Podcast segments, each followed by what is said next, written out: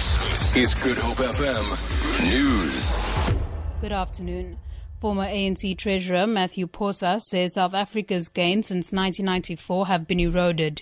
He was speaking at the conference to commemorate the 26th anniversary of F.W. de Klerk's 1990 speech to release Nelson Mandela.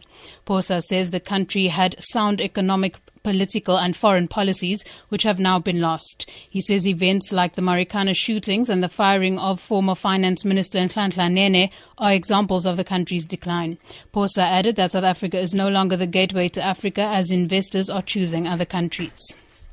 The World Bank says it expects economic growth in South Africa to decline 0.8% in 2016. The bank has warned that there is a risk that the country might slip into a recession. It says the agriculture sector will remain weak as the drought effects persist, while the mining sector will continue to face headwinds from restructuring as well as possible labor unrest. The bank has released its update on the country's economy in Pretoria.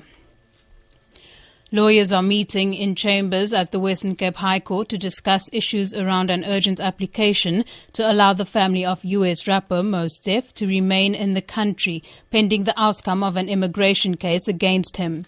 Mos Def was arrested last month for being in possession of an unrecognized world passport. His wife and four children were given two weeks to leave South Africa after it was discovered their visas had expired in April 2014.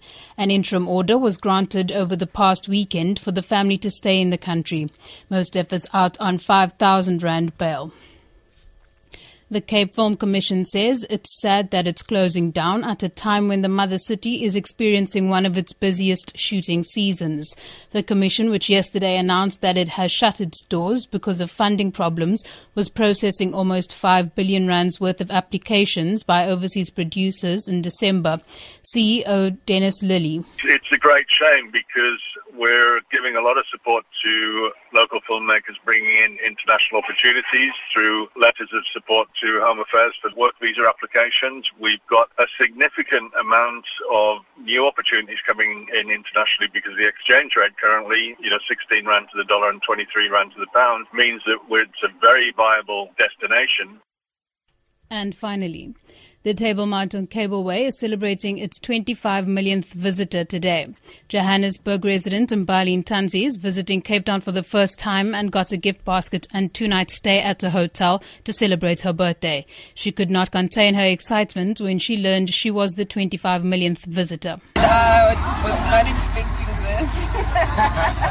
I'm a bit afraid of heights, but I made it on the flight last night, so I think I'll be fine just to go up the cable cars. I hope you'll also be fine. Um, we're going to Ratanga Junction tomorrow, and yeah, and then maybe Camps Bay as well. Spend some time at the beach. 10. For Good Hope FM News, I'm Danielle Buse.